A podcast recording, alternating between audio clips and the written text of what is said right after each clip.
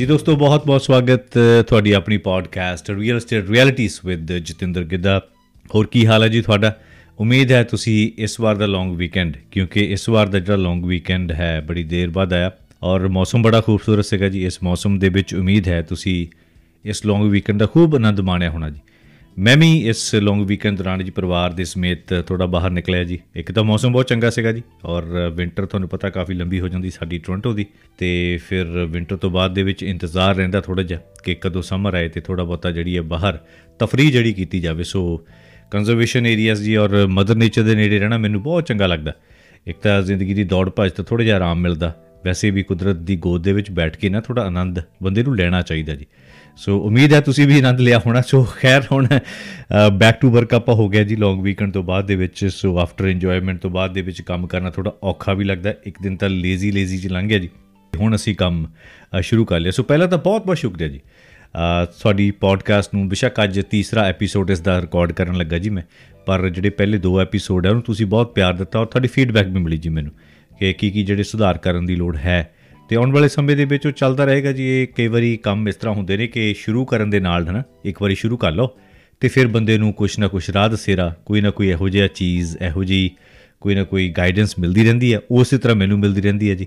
ਸੋ ਫਿਲਹਾਲ ਥੋੜੇ ਜਿਹਾ ਮੈਂ ਆਪਣੇ ਬਾਰੇ ਦੱਸਦਾ ਜੀ। ਮੇਰਾ ਨਾਮ ਹੈ ਜਤਿੰਦਰ ਗਿੱਦਾ ਤੇ ਇਹ ਜਿਹੜੀ ਹਜੇ ਨਵੀਂ ਨਕੋਰ ਹੀ ਸਾਡੀ ਜਿਹੜੀ ਹੈ ਪੋਡਕਾਸਟ ਹੈ real estate realities with Jatinder Gidda ਤੇ ਮੈਂ ਸੈਂਚੀ 21 ਪ੍ਰੈਜ਼ੀਡੈਂਟ ਰਿਐਲਿਟੀ ਦੇ ਨਾਲ ਕਾਫੀ ਲੰਬੇ ਸਮੇਂ ਤੋਂ ਰੀਅਲ ਏਸਟੇਟ ਦੀਆਂ ਸੇਵਾਵਾਂ ਦੇ ਰਿਹਾ ਜੀਟੀਏ ਦੇ ਵਿੱਚ ਬ੍ਰੈਂਪਟਨ ਮਿਸੀਸਾਗਾ ਟੋਰਾਂਟੋ ਔਰ ird-gird ਦੇ ਇਲਾਕਿਆਂ ਦੇ ਵਿੱਚ ਵੀ ਸਰਾਊਂਡਿੰਗਸ ਦੇ ਵਿੱਚ ਵੀ ਚਾਹੇ ਕਿਚਨਰ ਦੀ ਗੱਲ ਹੋਵੇ ਚਾਹੇ ਕੈਂਬਰਿਜ ਦੀ ਗੱਲ ਹੋਵੇ ਆਈ ਡੂ ਵਰਕ देयर ਇਸ ਦੇ ਨਾਲ ਨਾਲ ਮੈਂ ਰੈਡ ਐਫਐਮ ਜਿਹੜਾ ਕਿ ਇੱਕ ਜਾਣਿਆ ਪਛਾਣਿਆ ਜਿਹੜਾ ਬ੍ਰਾਡਕਾਸਟਿੰਗ ਚੈਨਲ ਹੈਗਾ ਜੀ ਉਹਦੇ ਨਾਲ ਮੈਂ ਬਤੌਰ ਬ੍ਰਾਡਕਾਸਟਰ ਟਾਕ ਸ਼ੋ ਹੋਸਟ ਵੀ ਕੰਮ ਕਰਦਾ ਹੈਗਾ ਤੇ ਨਾਲ ਦੀ ਨਾਲ ਸਾਡੀ ਪੋਡਕਾਸਟ ਹੈਗੀ ਹੈ ਸੋ ਇਸ ਪੋਡਕਾਸਟ ਦੇ ਵਿੱਚ ਅੱਜ ਥੋੜੀਆਂ ਬਹੁਤੀਆਂ ਅਸੀਂ ਗੱਲਾਂ ਕਰਾਂਗੇ ਫਿਲਹਾਲ ਸਭ ਤੋਂ ਪਹਿਲਾਂ ਮੈਂ ਜਿਹੜੀ ਕਰੰਟ ਮਾਰਕੀਟ ਸਿਚੁਏਸ਼ਨ ਹੈ ਮਾਰਕੀਟ ਦੇ ਵਿੱਚ ਟ੍ਰੈਂਡਸ ਕੀ ਚੱਲ ਰਹੇ ਨੇ, ਆਪਾਂ ਇਹਦੀ ਗੱਲਬਾਤ ਕਰਦੇ ਹਾਂ, ਫਿਰ ਅੱਗੇ ਚੱਲ ਕੇ ਕਾਫਲਾ ਅੱਗੇ ਤੋੜਦੇ ਹਾਂ ਜੀ।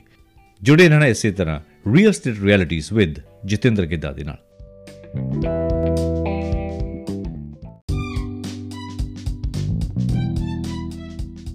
ਸੋ ਆਓ ਜੀ ਮੇਨ ਮੁੱਦੇ ਵੱਲ ਨੂੰ ਜਾਣ ਤੋਂ ਪਹਿਲਾਂ ਆਪਾਂ ਥੋੜੀ ਜੀ ਦੇਖ ਲਈਏ ਸਿਚੁਏਸ਼ਨ ਇਸ ਵੇਲੇ ਕਰੰਟ ਮਾਰਕੀਟ ਦੇ ਵਿੱਚ ਟ੍ਰੈਂਡਸ ਕੀ ਚੱਲ ਰਹੇ ਨੇ ਜੀ।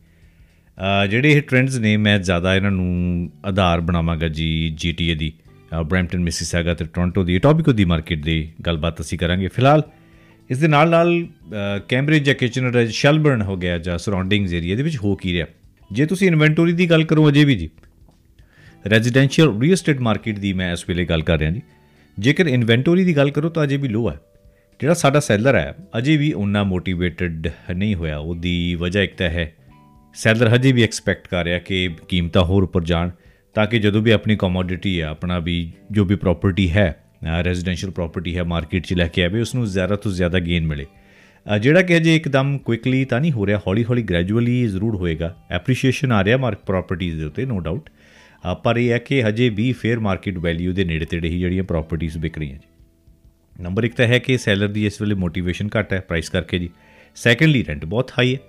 ਹੁਣ ਜੇ ਕਿਸੇ ਦੇ ਕੋਲ ਪ੍ਰਾਪਰਟੀ ਹੈ, ਖਾਸ ਤੌਰ ਤੇ ਇਨਵੈਸਟਰ ਹੈ, ਤੇ ਰੈਂਟ ਤਾਂ ਹੁਣ ਇਸ ਵੇਲੇ ਸਿਚੁਏਸ਼ਨ ਇਹ ਬਣੀ ਹੋਈ ਹੈ ਬ੍ਰੈਂਪਟਨ ਮਿਸੀਸਾਗਾ ਟੋਰਾਂਟੋ ਦੇ ਵਿੱਚ ਮੂੰਹ ਮੰਗੇ ਰੈਂਟ ਹੋ ਰਿਹਾ ਜੀ ਕੰਮ। ਸਿਚੁਏਸ਼ਨ ਇਸ ਤਰ੍ਹਾਂ ਦੀ ਖਰਾਬ ਹੋਈ ਹੈ ਰੈਂਟ ਕੰਟਰੋਲ ਨਾਂ ਦੀ ਚੀਜ਼ ਹੈ ਹੀ ਨਹੀਂ।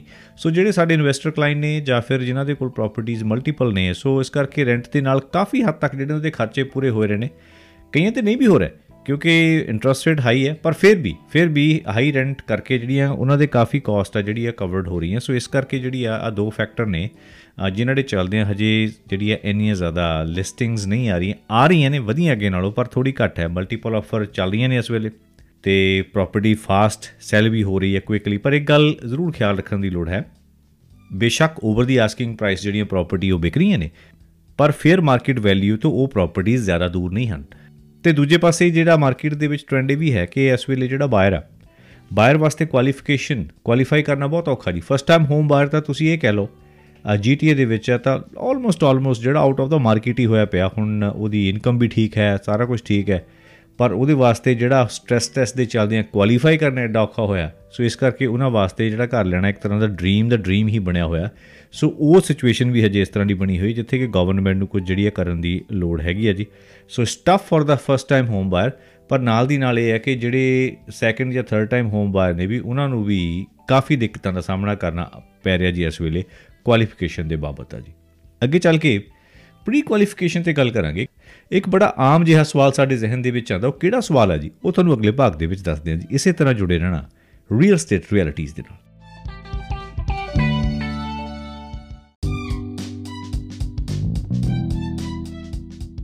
ਇਹ ਜਿਹੜੀ ਮੈਂ ਗੱਲ ਹੁਣ ਕਰਨ ਲੱਗਾ ਨਾ, ਇਹ ਅਸਲ ਦੇ ਵਿੱਚ ਇੱਕ ਤਰ੍ਹਾਂ ਦਾ ਸਵਾਲ ਹੈ ਜਿਹੜਾ ਅਸੀਂ ਆਪਣੇ ਆਪ ਨੂੰ ਪੁੱਛਦੇ ਹਾਂ। ਇਸ ਮਾਰਕੀਟ ਦੇ ਵਿੱਚ ਵਿਚਰਦੇ ਆ ਮੈਂ ਕਈ ਵਾਰੀ ਨੋਟ ਕੀਤਾ ਕਿ ਇਸ ਤੇ ਗੱਲ ਕਰਨੀ ਚਾਹੀਦੀ ਹੈ। ਬਿਸ਼ੱਕ ਸਾਨੂੰ ਲੋਕਾਂ ਨੂੰ ਪਤਾ ਵੀ ਹੈ। ਮੈਂ ਥੋੜੀ ਜੀ ਗੱਲ ਹਜੇ ਆਲੇ ਦੁਆਲੇ ਤੋਂ ਕਰ ਰਿਹਾ, ਹਜੇ ਮੇਨ ਮੁੱਦੇ ਤੇ ਨਹੀਂ ਆ ਰਿਹਾ। ਸਾਨੂੰ ਪਤਾ ਵੀ ਹੈ ਇਸ ਗੱਲ ਦਾ, ਪਰ ਫਿਰ ਵੀ ਮੈਂ ਮਾਰਕੀਟ ਦੇ ਵਿੱਚ ਵਿਚਰਦੇ ਹਾਂ ਦੇਖਦੇ ਹਾਂ ਕਿ ਅਸੀਂ ਲੋਕ ਜਿਹੜੀ ਹੈ, ਇਹਦੇ ਬਾਬਤ ਗਲਤੀ ਵੀ ਕਰਦੇ ਹਾਂ। ਕੁਝ ਗਲਤੀਆਂ ਸਾਡੇ ਪ੍ਰੋਫੈਸ਼ਨਲ ਦੇ ਕੋਲੋਂ ਵੀ ਹੋ ਜਾਂਦੀਆਂ ਤੇ ਜਿਹੜੀਆਂ ਕਿ ਨਹੀਂ ਹੋਣੀਆਂ ਚਾਹੀਦੀਆਂ। ਕਈ ਵਾਰੀ ਜਿਹੜੀ ਹੈ ਸਾਡੇ ਕਲਾਇੰਟਸ ਨੇ ਕਸਟਮਰਸ ਨੇ, ਉਹਨਾਂ ਦੇ ਕੋਲੋਂ ਵੀ ਇਹ ਮਿਸਟੇਕ ਹੋ ਜਾਂਦੀ ਹੈ। ਜਦੋਂ ਵੀ ਆਪਾਂ ਸਮਝਦੇ ਹਾਂ ਕਿ ਹਾਂ, ਠੀਕ ਹੈ, ਮੇਰੇ ਫਾਈਨੈਂਸ ਠੀਕ ਹੈ, ਮੇਰੀ ਇਨਕਮ ਠੀਕ ਹੈ ਤੇ ਮੇਰੇ ਕੋਲ ਹੁਣ ਚੰਗੇ ਚੋਖੇ ਪੈਸੇ ਹੈਗੇ ਤੇ ਮੈਨੂੰ ਹੁਣ ਘਰ ਲੈ ਲੈਣਾ ਚਾਹੀਦਾ ਜਾਂ ਮੈਨੂੰ ਪ੍ਰਾਪਰਟੀ ਖਰੀਦ ਲੈਣੀ ਚਾਹੀਦੀ ਹੈ। ਕੀ ਉਸ ਵੇਲੇ ਮੈਂ ਸਭ ਤੋਂ ਪਹਿਲੀ ਜਿਹੜੀ ਮੇਰੀ ਕਾਲ ਹੈ, ਕੀ ਮੇਰੀ ਕਾਲ ਹੈ ਰੀਅਲ ਸਟੇਟ ਬ੍ਰੋਕਰ ਨੂੰ ਜਾਣੀ ਚਾਹੀਦੀ ਹੈ ਰੀਅਲ ਸਟੇਟ ਏਜੰਟ ਨੂੰ ਜਾਣੀ ਚਾਹੀਦੀ ਹੈ ਰੀਅਲ ਸਟੇਟ ਸੇਲਸ ਪਰਸਨ ਨੂੰ ਜਾਣੀ ਚਾਹੀਦੀ ਹੈ, ਜਾਂ ਫਿਰ ਜਿਹੜੀ ਮੇਰੀ ਪਹਿਲੀ ਫੋਨ ਕਾਲ ਹੈ, ਉਹ ਇੱਕ ਮਾਰਗੇਜ ਏਜੰਟ ਨੂੰ ਮਾਰਗੇਜ ਬ੍ਰੋਕਰ ਨੂੰ ਜਾਂ ਲੈਂਡਿੰਗ ਇੰਸਟੀਟਿਊਸ਼ਨ ਦੇ ਜਿਹੜੇ ਸੇਲਸ ਰੈਪ ਨੇ, ਉਹਨਾਂ ਦੇ ਕੋਲ ਜਾਣੀ ਚਾਹੀਦੀ ਹੈ, ਜਿਹੜੇ ਕਿ ਮਾਰਗੇਜ ਦੇ ਨਾਲ ਡੀਲ ਕਰਦੇ ਨੇ, ਜਿਹੜੇ ਸਾਨੂੰ ਮਾਰਗੇਜਸ ਪ੍ਰੋਵਾਈਡ ਕਰਦੇ ਨੇ। ਇਹ ਸਵਾਲ ਸਾਡੇ ਜ਼ਿਹਨ ਦੇ ਵਿੱਚ ਅਕਸਰ ਸਾਨੂੰ ਆਉਂਦਾ ਹੈ।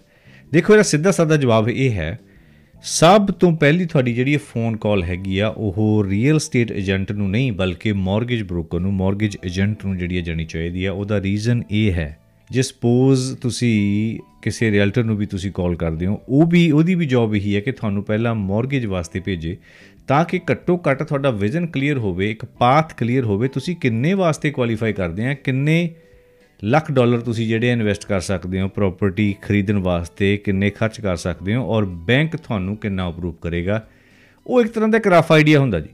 ਹੁਣ ਇਹ ਵਰਬਲ ਵੀ ਹੋ ਸਕਦੀ ਹੈ ਔਰ ਜ਼ਿਆਦਾਤਰ ਜਿਹੜੀ ਡਾਕੂਮੈਂਟਡ ਵੀ ਹੁੰਦੀਆਂ, ਕੁਝ ਇੱਕ ਡਾਕੂਮੈਂਟਸ ਵੀ ਤੁਹਾਨੂੰ ਪ੍ਰੋਵਾਈਡ ਕੀਤੇ ਜਾਂਦੇ ਨੇ, ਇਹਦੇ ਬਾਬਤ ਪ੍ਰੀ ਅਪਰੂਵਲ ਦੇ ਲੈਂਡਿੰਗ ਇੰਸਟੀਟਿਊਸ਼ਨਸ ਦੇ ਵੱਲੋਂ ਕੁਝ ਇੱਕ ਜਿਹੜੀਆਂ ਦੀ ਕੰਡੀਸ਼ਨਸ ਹੁੰਦੀਆਂ ਨੇ, ਉਹ ਕੰਡੀਸ਼ਨਸ ਦੇ ਨਾਲ ਤੁਹਾਨੂੰ ਦੱਸਦੇ ਨੇ ਵੀ ਜੇ ਕੰਡੀਸ਼ਨ ਤੁਸੀਂ ਇਹ ਫਲਾਣਾ ਫਲਾਣਾ ਕੰਡੀਸ਼ਨਸ ਪੂਰੀਆਂ ਕਰਦੇ ਆ, ਤਾਂ ਤੁਹਾਡੀ ਮਾਰਗੇਜ ਹੋ ਜਾਏਗੀ। ਕਈ ਵਾਰੀ ਅਸੀਂ ਮਾਰਗੇਜ ਦੇ ਉੱਪਰ ਕੰਮ ਕਰਨ ਦੇ ਨਾਲੋਂ ਪਹਿਲਾਂ ਸਿੱਧਾ ਪ੍ਰਾਪਰਟੀ ਵਾਲ ਨੂੰ ਦੌੜਦੇ ਆ ਕਿ ਸਾਨੂੰ ਫਟਾਫਟ ਘਰ ਦਿਖਾ ਲਓ। ਸੋ ਕਈ ਵਾਰੀ ਅਸੀਂ ਰੀਅਲਟਰ ਨੂੰ ਵੀ ਜਿਹੜਾ ਫੋਰਸ ਕਰਦੇ ਆ ਵੀ ਸਾਨੂੰ ਤੁਸੀਂ ਘਰ ਦਿਖਾ ਲਓ, ਫਿਰ ਮਾਰਗੇਜ ਦਾ ਕੰਮ ਬਾਅਦ ਚ ਹੁੰਦਾ ਰਹੂਗਾ, ਪਰ ਉਹਦੀ ਪ੍ਰੋਬਲਮ ਇਹ ਹੈ ਕਿ ਜੇਕਰ ਸਾਡਾ ਵਿਜ਼ਨ ਹੀ ਨਹੀਂ ਕਲੀਅਰ ਹੁਣ ਸਪੋਜ਼ ਮੈਨੂੰ ਪਤਾ ਹੀ ਨਹੀਂ ਹੈ ਡਾਕੂਮੈਂਟਸ ਦੇ ਆਧਾਰ ਦੇ ਉੱਤੇ ਇਨਕਮ ਦੇ ਆਧਾਰ ਦੇ ਉੱਤੇ, ਮੇਰੇ ਕੈਸ਼ ਫਲੋ ਦੇ ਆਧਾਰ ਦੇ ਉੱਤੇ ਔਰ ਮੇਰਾ ਜੋ ਵੀ ਮੇਰਾ ਕ੍ਰੈਡਿਟ ਸਕੋਰ ਦੇ ਆਧਾਰ ਦੇ ਉੱਤੇ ਮੈਂ ਕਿੰਨੇ ਵਾਸਤੇ ਕੁਆਲੀਫਾਈ ਕਰਦਾ ਜੇ ਮੈਨੂੰ ਪਤਾ ਹੀ ਨਹੀਂ ਹੈ, ਤਾਂ ਫਿਰ ਮੈਂ ਮਾਰਕੀਟ ਦੇ ਵਿੱਚ ਕੀ ਦੇਖ ਰਿਹਾ? ਬਾਅਦ ਦੇ ਵਿੱਚ ਕੀ ਹੱਥ ਆਏਗਾ ਡਿਸਪਾਇੰਟਮੈਂਟ ਕਿਉਂਕਿ ਰੀਜ਼ਨ ਇਹ ਹੈ ਕਿ ਅਸੀਂ ਦੇਖ ਕੁਛ ਰਹੇ ਹਾਂ ਤੇ ਸਾਨੂੰ ਕੁਆਲੀਫਿਕੇਸ਼ਨ ਸਾਨੂੰ ਕੁਝ ਹੋਰ ਮਿਲ ਰਹੀ ਹੈ। ਜ਼ਰੂਰੀ ਨਹੀਂ ਸਾਨੂੰ ਉਹੀ ਚੀਜ਼ ਕੁਆਲੀਫਾਈ ਕਰੇ ਜੋ ਅਸੀਂ ਵੇਖ ਰਹੇ ਹਾਂ। ਉੱਥੇ ਸਾਨੂੰ ਡਿਸਪਾਇੰਟਮੈਂਟ ਹੁੰਦੀ ਹੈ। ਸੋ ਸਾਡਾ ਵਿਜ਼ਨ ਜਿਹੜਾ ਕਲੀਅਰ ਨਹੀਂ ਹੁੰਦਾ। ਸੋ ਐਨੇ ਕੰਮ ਕੀਤੇ ਦਾ ਕੀ ਫਾਇਦਾ ਫਿਰ? ਸੋ ਪਹਿਲਾਂ ਫਿਰ ਕਿਉਂ ਨਾ ਮਾਰਗੇਜ ਤੇ ਕੰਮ ਕੀਤਾ ਜਾਵੇ? ਇੱਕ ਤੇ ਦਾ ਐਸਪੈਕਟ ਇਹ ਹੈ ਕਿ ਸਾਡਾ ਜਿਹੜਾ ਵਿਜ਼ਨ ਹੈ ਕਲੀਅਰ ਨਹੀਂ ਹੁੰਦਾ। ਜਦੋਂ ਤੱਕ ਅਸੀਂ ਪਹਿਲਾਂ ਮਾਰਗੇਜ ਤੇ ਕੰਮ ਨਹੀਂ ਕਰ ਲੈਂਦੇ, ਇਸੇ ਕਰਕੇ ਪਹਿਲੀ ਕਾਲ ਹੈ ਜਿਹੜੀ ਸਾਡੀ ਮਾਰਗੇਜ ਬ੍ਰੋਕਰ ਨੂੰ ਜਾਣੀ ਚਾਹੀਦੀ ਹੈ ਜੀ। ਤੇ ਦੂਸਰੀ ਚੀਜ਼ ਇਸ ਦੇ ਵਿੱਚ ਇਹ ਹੈ ਜਦੋਂ ਅਸੀਂ ਮਾਰਗੇਜ ਤੇ ਕੰਮ ਕੀਤੇ ਤੋਂ ਬਿਨਾ ਨਾ, ਸਿੱਧਾ ਅਸੀਂ ਪੁਸ਼ ਕਰਾਂਗੇ ਰੀਅਲਟਰ ਨੂੰ, ਜਾਂ ਫਿਰ ਰੀਅਲਟਰ ਤੁਹਾਨੂੰ ਸਿਰਫ ਤੇ ਸਿਰਫ ਮਾਰਗੇਜ ਕੰਮ ਕੀਤੇ ਤੋਂ ਬਿਨਾ ਪ੍ਰਾਪਰਟੀਆਂ ਦਿਖਾਉਣੀਆਂ ਸ਼ੁਰੂ ਕਰ ਦਿੰਦਾ ਹੈ। ਕਿ ਇਨਸਾਨੀ ਫਿਤਰਤ ਹੈ, ਅਸੀਂ ਡ੍ਰੀਮਸ ਬਿਲਡ ਕਰਨੇ ਸ਼ੁਰੂ ਕਰ ਦਿੰਦੇ ਹਾਂ। ਫਿਰ ਅਸੀਂ ਇਹ ਨਹੀਂ ਦੇਖਦੇ ਕਿ ਸਾਨੂੰ 8 ਲੱਖ ਦੀ ਪ੍ਰਾਪਰਟੀ ਹੈ 9 ਲੱਖ ਦੀ ਇੱਥੇ ਤੱਕ ਹੀ ਰਹਿਣਾ ਚਾਹੀਦਾ ਸੀ ਕਿਉਂਕਿ ਸਾਨੂੰ ਪਤਾ ਹੀ ਨਹੀਂ ਹੈਗਾ। ਅਸੀਂ ਤਾਂ ਫਿਰ ਬੈਸਟ ਪ੍ਰਾਪਰਟੀਆਂ ਦੇਖਣੀਆਂ ਚਾਹੁੰਦੇ ਨੇ, ਫਿਰ ਅਸੀਂ ਫਿਰ ਉਹ ਜਿਹੜੀਆਂ ਪ੍ਰਾਪਰਟੀਆਂ ਦੇਖਦੇ ਨੇ, ਕਈ ਵਾਰੀ ਉਹ 1.5 ਮਿਲੀਅਨ ਤੱਕ ਵੀ ਪਹੁੰਚ ਜਾਂਦੀ ਹੈ। ਜਿਵੇਂ ਜਿਵੇਂ ਅਸੀਂ ਵੱਡੀਆਂ ਪ੍ਰਾਪਰਟੀਆਂ ਦੇਖਦੇ ਜਾਵਾਂਗੇ, ਖੂਬਸੂਰਤ ਘਰ ਦੇਖਦੇ ਜਾਵਾਂਗੇ, ਸਾਡੇ ਜ਼ਿਹਨ ਦੇ ਵਿੱਚ ਕੁਦਰਤੀ ਤੌਰ ਦੇ ਉੱਤੇ, ਕਿਉਂਕਿ ਸਾਡੇ ਨਾਲ ਘਰਾਂ ਦੇ ਨਾਲ ਡ੍ਰੀਮਸ ਜੁੜੇ ਹੋਏ ਹੁੰਦੇ ਨੇ, ਸਾਡਾ ਇਹ ਘਰ ਇਹ ਘਰ ਨਹੀਂ ਹੁੰਦਾ, ਬਲਕਿ ਡ੍ਰੀਮ ਹੋਮ ਹੁੰਦਾ, ਸੁਪਨਿਆਂ ਦਾ ਘਰ ਹੁੰਦਾ। ਸੋ ਸੁਪਨਾ ਵੱਡਾ ਹੁੰਦਾ ਰਹਿੰਦਾ। ਜਦੋਂ ਬਾਅਦ ਦੇ ਵਿੱਚ ਆਪਾਂ ਦੇਖ ਦੂਖ ਕੇ ਕਹਿੰਦੇ, ਚਲੋ ਦੇਖ ਲਈਏ, ਹੁਣ ਮਾਰਗੇਜ ਤੇ ਮਾੜਾ ਜਿਹਾ ਕੰਮ ਕਰ ਲਈਏ। ਜਦੋਂ ਮਾਰਗੇਜ ਨੂੰ ਆਨੇ ਆ ਤਾਂ ਮਾਰਗੇਜ ਬ੍ਰੋਕਰ ਸਾਡਾ ਸਾਰਾ ਕੁਝ ਦੇਖ ਕੇ ਤੁਹਾਨੂੰ ਕਈ ਵਾਰੀ ਕਹਿ ਦਿੰਦਾ। ਅਕਸਰ ਮੈਂ ਕਹਿ ਦਿੰਦਾ, ਮੈਂ ਮਾਰਕੀਟ ਦੇ ਵਿੱਚ ਦੇਖਿਆ ਵੀ ਤੁਸੀਂ ਤਾਂ ਮਿਲੀਅਨ ਤੋਂ ਵੱਧ ਕੁਆਲੀਫਾਈ ਨਹੀਂ ਕਰਦੇ। ਤਾਂ ਫਿਰ ਜਿਹੜਾ ਸਾਡਾ ਡ੍ਰੀਮ ਹੈ ਨਾ, ਉਹ ਇੱਕ ਤਰ੍ਹਾਂ ਦਾ ਨਾਲ ਸਾਨੂੰ ਬਹੁਤ ਡਿਸਪਾਇੰਟਮੈਂਟ ਜਿਹੜੀ ਹੁੰਦੀ ਹੈ, ਫਿਰ ਉਹ ਡ੍ਰੀਮ ਟੁੱਟਦਾ ਜਾਂ ਨਜ਼ਰ ਆਉਂਦਾ। ਸਾਰਾ ਕੁਝ ਬਿਨਾ ਕੁਝ ਦੇਖੇ ਤੋਂ ਬਿਨਾ ਆਪਣੇ ਆਪ ਨੂੰ ਤੁਸੀਂ ਮਾਰਕੀਟ ਦੇ ਵਿੱਚ ਲੈ ਜਾਣਾ ਕਿ ਤੂੰ ਘਰ ਦੇਖਣੇ ਆ। ਔਰ ਪਤਾ ਹੀ ਨਹੀਂ ਹੈ ਮਾਰਗੇਜ ਕਿੰਨੇ ਦੀ ਹੋਣੀ ਹੈ ਹੋਣੀ ਵੀ ਹੈ ਜਾਂ ਨਹੀਂ ਹੋਣੀ ਹੈ ਕਿਹੜੀਆਂ ਕਿਹੜੀਆਂ ਦਿੱਕਤਾਂ ਨੇ। ਕਿਉਂਕਿ ਅੱਜ ਕੱਲ ਤਾਂ ਜਿਹੜੇ ਕ੍ਰੈਡਿਟ ਸਕੋਰ ਦੇ ਨਾਲ ਬੜੇ ਪੰਗੇ ਪੈਂਦੇ ਨੇ ਤਿੰਨ ਤਿੰਨ ਚਾਰ ਚਾਰ ਮਹੀਨੇ ਉਹਨਾਂ ਚੀਜ਼ਾਂ ਨੂੰ ਸੌਰਟ ਆਊਟ ਕਰਤੇ ਲੱਗ ਜਾਂਦੇ ਨੇ ਜੀ। ਸੋ ਬਹੁਤ ਜ਼ਰੂਰੀ ਹੈ ਕਿ ਪਹਿਲਾਂ ਜਿਹੜੀ ਹੈ ਸਾਡੀ ਜਿਹੜੀ ਹੈ ਫਰਸਟ ਫੋਨ ਕਾਲ ਹੈ, ਉਹ ਰੀਅਲ ਸਟੇਟ ਏਜੰਟ ਨੂੰ ਨਹੀਂ, ਸਾਡੇ ਮਾਰਗੇਜ ਬ੍ਰੋਕਰ ਨੂੰ ਜਾਣੀ ਚਾਹੀਦੀ ਹੈ ਉਹ ਫਾਈਲ ਇੱਕ ਵਾਰੀ ਗੋ ਥਰੂ ਕਰ ਲਓ। ਥੋੜਾ ਜਿਹਾ ਟਾਈਮ ਉੱਤੇ ਲਾ ਲਓ। ਜਦੋਂ ਨੰਬਰ ਸਾਡੇ ਹੱਥ ਦੇ ਵਿੱਚ ਆ ਗਏ, ਤਾਂ ਬਸ ਫਿਰ ਤੁਸੀਂ ਆਪਣੇ ਏਰੀਆ ਸਟੇਟ ਏਜੰਟ ਨੂੰ ਕਾਲ ਕਰੋ। ਦੱਸੋ ਬਾਈ, ਆ ਸਾਡੇ ਕੋਲ ਨੰਬਰਸ ਨੇ। ਇਸ ਤੋਂ ਬਾਅਦ ਆਪਾਂ ਤਾਂ ਕੁਆਲੀਫਾਈ ਨਹੀਂ ਹੁੰਦੇ। ਜੋ ਇਹਦੇ ਵਿੱਚ ਹੈ ਅਵੇਲੇਬਲ ਹੈ, ਸਾਨੂੰ ਦਿਖਾੜ ਦੇ। ਤਾਂ ਕਿ ਜਿਹੜਾ ਤੁਹਾਡਾ ਡ੍ਰੀਮ ਹੈ, ਜੋ ਵਾਕਈ ਤੁਸੀਂ ਉਸ ਨੰਬਰਸ ਦੇ ਆਧਾਰ ਦੇ ਉੱਤੇ ਆਪਣੇ ਡ੍ਰੀਮ ਦੇ ਹਿਸਾਬ ਦੇ ਨਾਲ ਤੁਸੀਂ ਲੈ ਸਕਦੇ ਹੋ। ਉਹਨਾਂ ਨੰਬਰ ਦੇ ਬੇਸ ਤੇ ਤੁਸੀਂ ਲੈ ਸਕਦੇ ਹੋ ਡ੍ਰੀਮ ਪੂਰਾ ਕਰ ਸਕਦੇ ਹੋ। ਫਿਰ ਉਸ ਪ੍ਰਾਪਰਟੀ ਨੂੰ ਤੁਸੀਂ ਗ੍ਰੈਬ ਕਰੋ। ਬੈਸਟ ਪਾਲਿਸੀ ਇਹੀ ਹੈ ਜੀ। ਮੈਂ ਦੇਖਿਆ ਮਾਰਕੀਟ ਦੇ ਵਿੱਚ ਅਦਰਵਾਈਜ਼ ਬਾਅਦ ਦੇ ਵਿੱਚ ਡਿਸਪਾਇੰਟਮੈਂਟ ਜਿਹੜੀਆਂ ਪੱਲੇ ਪੈਣੀਆਂ ਕਿ ਵਾਰੀ ਬਹੁਤ ਸਾਰਾ ਕੰਮ ਅਸੀਂ ਕਰ ਲੈਨੇ ਆ ਬਾਅਦ ਦੇ ਵਿੱਚ ਪ੍ਰਾਪਰਟੀ ਵਾਸਤੇ ਕੁਆਲੀਫਾਈ ਨਹੀਂ ਕਰਦੇ, ਸੋ ਗੁਜ਼ਾਰਿਸ਼ ਇਹ ਨਹੀਂ ਹੈ।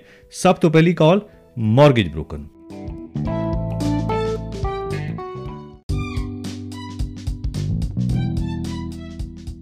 ਸੋ ਦੋਸਤੋ, ਆਓ ਇੱਕ ਮੁੱਦੇ ਤੇ ਹੋਰ ਆਪਾਂ ਗੱਲ ਕਰਦੇ ਹਾਂ। ਅਸਲ ਦੇ ਵਿੱਚ ਅੱਜ ਜਿਹੜੀ ਗੱਲਬਾਤ ਦਾ ਆਧਾਰ ਆ, ਉਹ ਖਬਰਾਂ ਨਹੀਂ ਹਨ।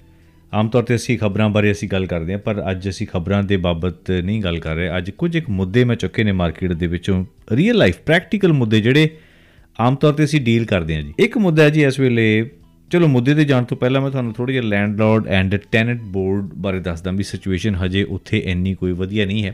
ਬੈਕਲੌਗ ਕਾਫੀ ਲੱਗਾ ਹੋਇਆ ਫਾਈਲਸ ਦਾ, ਬਹੁਤ ਸਾਰੇ ਲੋਕਾਂ ਦੇ ਜਿਹੜੇ ਲੈਂਡਲੌਰਡ ਐਂਡ ਟੈਨੈਂਟ ਦੇ ਜਿਹੜੇ ਝਗੜੇ ਆ, ਉਹ ਕਾਫੀ ਪੈਂਡਿੰਗ ਪਏ ਨੇ। ਸੋ ਅਵੋਇਡ ਕਰੋ ਜੀ ਇਹਨਾਂ ਝਗੜਿਆਂ ਤੋਂ ਬਚੋ।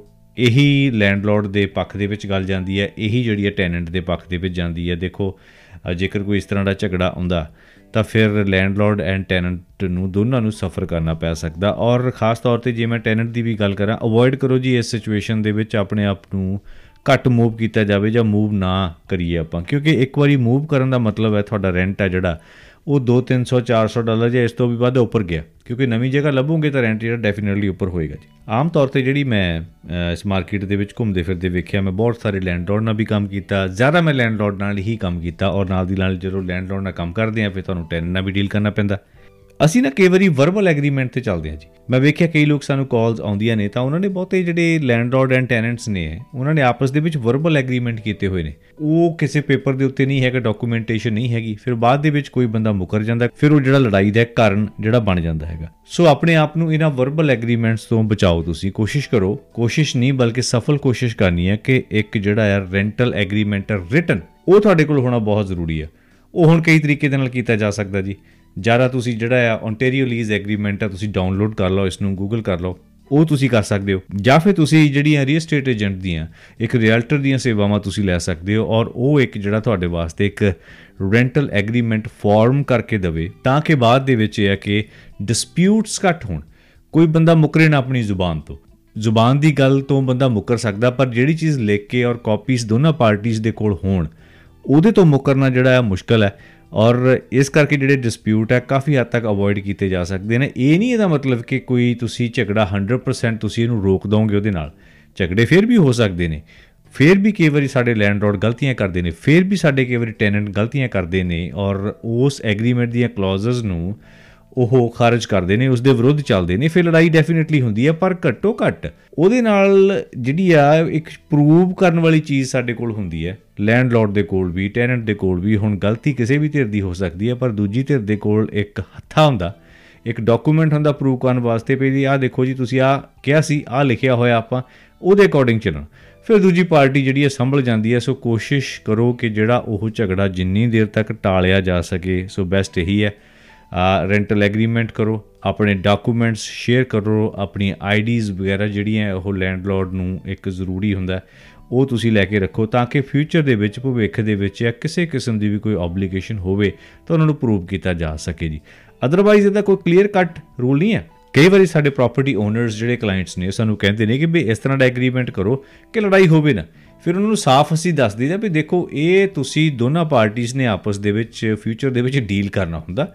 ਇਹ ਕੋਈ ਇਸ ਤਰ੍ਹਾਂ ਦਾ ਨਹੀਂ ਹੁੰਦਾ ਕਿ ਕਲੀਅਰ ਕੱਟ ਲਿਖਤਾ ਤੇ ਹੁਣ ਲੜਾਈ ਨਹੀਂ ਹੋਣੀ, ਹੋ ਸਕਦੀ ਹੈ ਪੋਸਿਬਿਲਿਟੀਜ਼ ਹੈ ਪਰ ਐਗਰੀਮੈਂਟ ਦਾ ਮਤਲਬ ਇਹ ਹੁੰਦਾ ਹੈ ਕਿ ਬਾਅਦ ਦੇ ਵਿੱਚ ਇਹਨੂੰ ਪ੍ਰੂਵ ਕੀਤਾ ਜਾ ਸਕੇ, ਚਾਹੇ ਤੁਸੀਂ ਲੈਂਡਲੌਰਡ ਐਂਡ ਟੈਨੈਂਟ ਬੋਰਡ ਦੇ ਕੋਲ ਜਾਣਾ ਹੋਵੇ। ਸੋ ਜਾਂ ਫਿਰ ਤੁਸੀਂ ਆਪਸ ਦੇ ਵਿੱਚ ਗੱਲਬਾਤ ਕਰਨੀ ਹੋਵੇ। ਸੋ ਨੈਗੋਸ਼ੀਏਸ਼ਨ ਜਿਹੜੀਆਂ ਪ੍ਰੂਵ ਕਰਨ ਦਾ ਇੱਕ ਬਹੁਤ ਸੁਖਾਲਾ ਤਰੀਕਾ ਹੁੰਦਾ, ਉਹ ਹੈ ਸਾਡੇ ਕੋਲ ਇੱਕ ਐਗਰੀਮੈਂਟ ਹੋਣਾ। ਦੋ ਤਰੀਕੇ ਮੈਂ ਦੱਸਤੇ ਪਹਿਲਾਂ, ਚਾਹੇ ਤੁਸੀਂ ਆਪਣੇ ਤੌਰ ਤੇ ਆਪ ਕਰ ਲਓ, ਜਾਂ ਫਿਰ ਤੁਸੀਂ ਜਿਹੜੇ ਇੱਕ ਰੀਅਲਟਰ ਦੀਆਂ ਸੇਵਾਵਾਂ ਤੁਸੀਂ ਲੈ ਸਕਦੇ ਹੋ ਜੀ। ਅੱਜ ਦੀ ਪੋਡਕਾਸਟ ਦੇ ਵਿੱਚ ਦੋਸਤੋ ਬਸ ਇੰਨਾ ਹੀ। ਆਉਣ ਵਾਲੇ ਸਮੇਂ ਦੇ ਵਿੱਚ, ਆਉਣ ਵਾਲੇ ਹਫ਼ਤੇ ਦੇ ਵਿੱਚ ਆ ਚੌਥੇ ਨੰਬਰ ਦੀ ਪੋਡਕਾਸਟ ਆਪਾਂ ਤੁਹਾਡੇ ਵਾਸਤੇ ਰਿਕਾਰਡ ਕਰਾਂਗੇ। ਕੁਝ ਖਬਰਾਂ ਨੇ, ਉਹ ਆਪਾਂ ਅਗਲੀ ਪੋਡਕਾਸਟ ਤੱਕ ਜਿਹੜੀਆਂ ਸੰਭਾਲ ਕੇ ਰੱਖ ਲਈਆਂ ਜੀ। ਸੋ ਆਪਣੀ ਮੁਲਾਕਾਤ ਹੋਏਗੀ ਜੀ ਹੁਣ, ਇਸ ਤੋਂ ਬਾਅਦ ਦੇ ਵਿੱਚ ਚੌਥੇ ਨੰਬਰ ਦੀ ਪੋਡਕਾਸਟ ਦੇ ਵਿੱਚ ਅਗਲੇ ਹਫ਼ਤੇ। ਤਦ ਤੱਕ ਆਪਣੇ ਦੋਸਤ ਜਤਿੰਦਰ ਗਿੱਦਾ ਨੂੰ ਦਿਓ ਇਜਾਜ਼ਤ। ਰੀਅਲ ਏਸਟੇਟ ਦੇ ਬਾਬਤ ਤੁਹਾਡਾ ਕੋਈ ਵੀ ਸਵਾਲ ਹੋਵੇ, ਮੈਨੂੰ ਤੁਸੀਂ ਕਾਲ ਵੀ ਕਰ ਸਕਦੇ ਹੋ ਜੀ 416 799 9494 4167999494 ਜਾਂ ਫਿਰ ਮੇਰੀ ਵੈਬਸਾਈਟ ਹੈ ਜੀ jatindrgidda.com ਤੇ ਤੁਸੀਂ ਜਾ ਸਕਦੇ ਹੋ ਜੀ। ਸੁਣਦੇ ਰਹਿਣਾ ਇਸੇ ਤਰ੍ਹਾਂ real estate realities with Jatinder Gidda